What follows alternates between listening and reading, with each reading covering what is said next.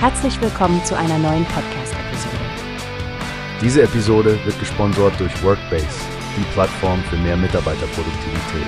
Mehr Informationen finden Sie unter www.workbase.com.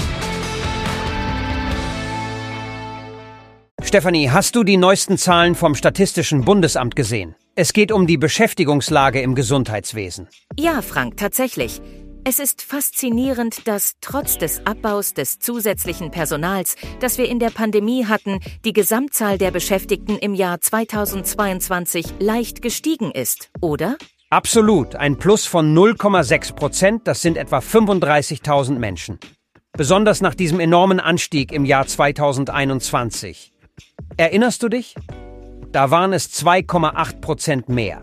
Genau, diese Zahlen waren natürlich stark von der Corona-Pandemie beeinflusst. Sie hatten zusätzliche Kräfte in der Kontaktnachverfolgung und in Impfzentren. Aber schau, was ich interessant finde. Der Bereich der Pharmaindustrie hat einen deutlichen Zuwachs verzeichnet. Richtig. Um 3,6 Prozent hat die Pharmaindustrie zugelegt. Das sind in absoluten Zahlen 6000 Personen mehr. Anscheinend ist die Branche also ein echter Wachstumstreiber im Gesundheitssektor. Aber nicht nur dort, Frank. Die Praxen sonstiger medizinischer Berufe wie Physiotherapie oder Ergotherapie wachsen ebenfalls. Hier haben wir 2,4 Prozent mehr Beschäftigte als im Vorjahr. Interessanterweise gab es aber nur eine geringfügige Zunahme bei den Pflegefachkräften in den Krankenhäusern, ganz zu schweigen von der nahezu unveränderten Situation in den Pflegeeinrichtungen. Ja, das macht mir ein bisschen Sorgen. Die Bevölkerung wird älter und wir brauchen wirklich mehr Pflegepersonal. Aber lass uns noch auf die Vollzeitäquivalente schauen. Da gab es auch nur ein kleines Plus von 0,4 Prozent im Jahr 2022. Richtig. Das könnte darauf hindeuten, dass zwar mehr Menschen im Sektor arbeiten, aber nicht unbedingt in Vollzeit. Vielleicht haben wir da einen Trend zu mehr Teilzeitarbeit. Das könnte sein. Was allerdings auch nicht überraschend ist, ist der Personalabbau bei den Einrichtungen mit starken Zuwächsen während der Pandemie wie Gesundheitsämter und kommunale Impfzentren.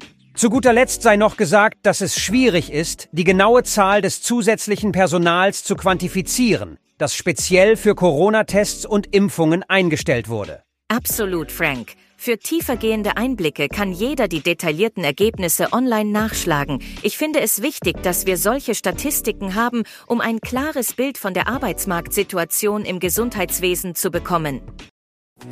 Hast du gehört? Es gibt eine Plattform, die wir probieren sollen. Workbase heißt die, hört dir das an. Mehr Produktivität für jeden Mann. Werbung, dieser Podcast wird gesponsert von Workbase. Mehr Mitarbeiterproduktivität, hört euch das an. Auf www.workbase.com